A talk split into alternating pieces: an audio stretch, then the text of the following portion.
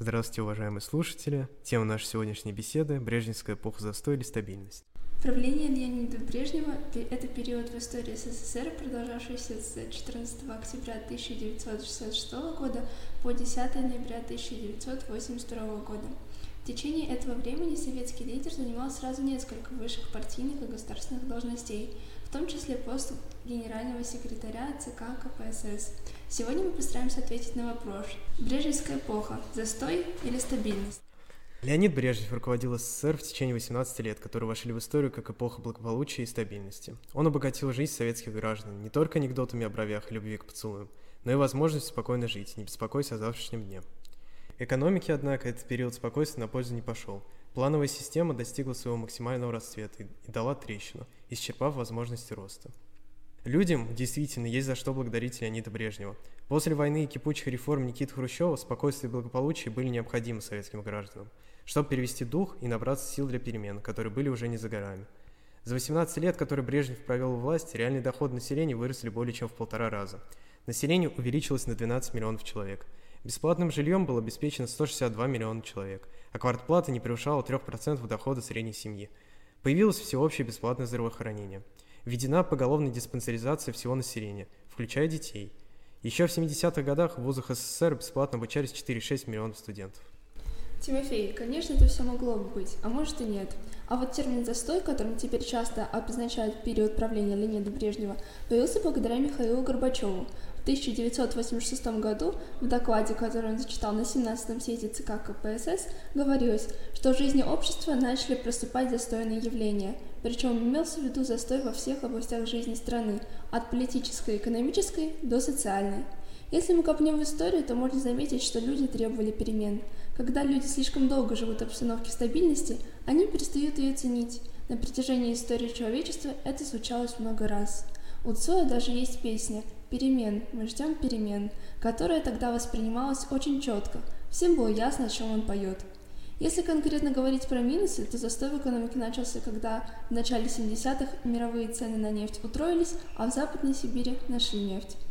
СССР с удовольствием сел на нефтяную иглу, а Брежнев потерял интерес к реформам. Также при Брежневе советская космонавтика впервые проиграла американцам. И третьим пунктом будет то, что исчез даже намек на свободу слова, в отличие от хрущевской оттепели. Рассматривая плюсы и минусы брежневских лет, начинаешь понимать пенсионеров, которые с таким теплом вспоминают те годы. Это не просто ностальгия по давно ушедшим временам, когда они были молоды. Это тоска по действительно хорошей и стабильной жизни. Внутренняя политика – основные плюсы. Первое, что хочу отметить, это экономический подъем страны. Брежневское правление началось с изменений в экономике страны. Предприятия переводились на хозрасчет для окупаемости выпускаемой продукции, повышение ее качества за счет экономических стимулов работникам. Проще говоря, Брежнев пытался сделать заводы и фабрики рентабельными и повысить материальную заинтересованность рабочих. Это была настоящая реформа, но она постепенно заглохла. Тем не менее, за несколько лет производство промышленности выросло на 50%. Увеличился национальный доход. В 1970 годам в СССР было построено почти 2000 предприятий. Допустим, а в 70-е годы экономика практически прекратила развиваться. Она требовала реформ, но общее благосостояние страны, благодаря нефтяному буму, позволяло Брежневу не задумываться над этим. Рост промышленности и сельского хозяйства прекратился, назревал кризис продовольствия. В технологиях Советский Союз отставал от развитых стран на много десятилетий. В стране была стабильность. Взрослый работающий человек в Советском Союзе мог быть уверен в своем будущем. У него всегда будет крыша над головой, работа и кое-какие материальные блага. А также не было безработицы. От слова совсем. Рабочие места были всегда. Несмотря на это, в стране процветала коррупция. При Брежневе она достигала ужасающих размеров, особенно в последние годы его правления. Армия советских чиновников, воодушевленная попустительским отношением генсека к неблаговидным поступкам членов своей семьи, воровала и брала взятки миллионами. Коррупция коррупцией, а социальные расходы при Брежневе увеличились в три раза. Зарплата повышалась, рождаемость тоже. Введена всеобщая диспансеризация населения. Увеличилась продолжительность жизни, образование было лучшим в мире. Постепенно уменьшалось количество коммунальных квартир, строилось много жилья. Да, собственную квартиру приходилось ждать 10-15 лет, но государство предоставляло ее бесплатно. Следующий плюс – это уровень жизни простых граждан. Жили хорошо, зарплаты маленькие, так и надрываться не надо.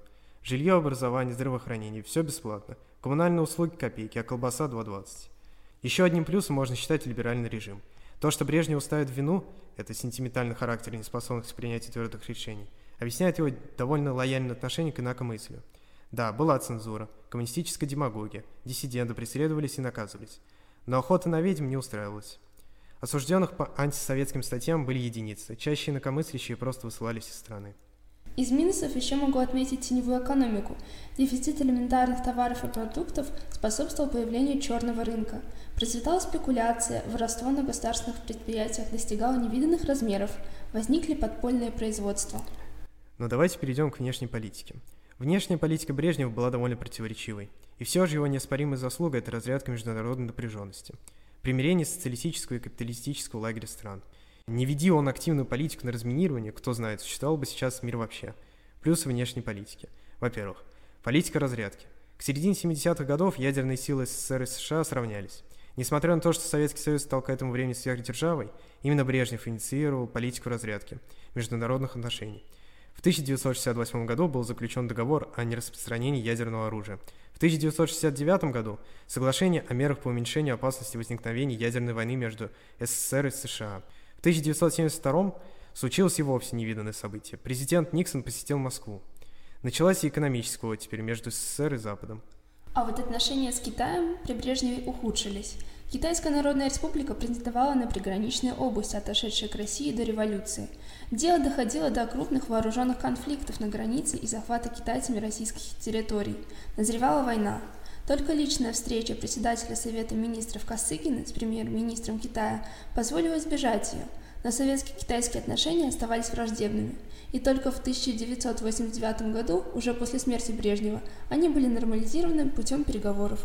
Несмотря на то, что ты до этого сказала, в 70-х годах Советский Союз был в зените своего могущества. Догнал США по ядерной мощи, создал флот, сделавший страну ведущей военно-морской державой и сильнейшую армию. И стал страной, имеющей не просто авторитет, но и ведущей позиции в создании международных отношений. Чтобы дополнить твои высказывания насчет внешней политики, я, пожалуй, упомяну о минусах, а конкретнее вторжение в Чехословакию. В 1968 году в Чехословакии начались массовые антисоветские выступления. Страна попыталась отклониться от социалистической модели развития. Брежневым было принято решение о вооруженной помощи. В Чехословакию вошли советские войска, произошло несколько столкновений с чешскими солдатами и ополченцами. Чехи, еще 20 лет назад праздновавшие освобождение страны советскими войсками от фашистов, были потрясены вторжением этой же армии для подавления волнений. Оккупация страны предотвратила возможный выход Чехословакии и советского блока. Вот войск был осужден не только западными странами, но и Югославией, Румынией и Китайской Народной Республикой. И вспомни, наконец, интервенцию в Афганистан – 1978 году началась гражданская война между правительством Демократической Республики Афганистан и поддерживаемой Западом оппозицией маджахедами и исламистами. В декабре 1979 года в страну были введены советские войска для поддержки правительства. Был предотвращен захват власти оппозиционерами, но война с участием советских военных продолжалась еще 10 лет. Таким образом, брежневская эпоха, с одной стороны, была наиболее благоприятным периодом в жизни СССР – отметившимся повышением уровня жизни людей и достижением высокой степени социальной защищенности. Но с другой стороны, этот период был для советского государства лишь затишьем перед бурей, начавшейся с пресловатой политики перестройки и закончившейся развалом Советского Союза. Вернемся к нашему вопросу, Майя. Брежневская эпоха застой или стабильность? Подведя итоги всего вышесказанного, это больше застой, чем стабильность. Что ж, мы всего лишь собрали и предоставили вам информацию про этот период. Решайте уже вам, эпоха правления Брежнева в Советском Союзе была застоем или стабильностью. Спасибо, что слушали нас. Надеемся, что вам понравилась наша лекция.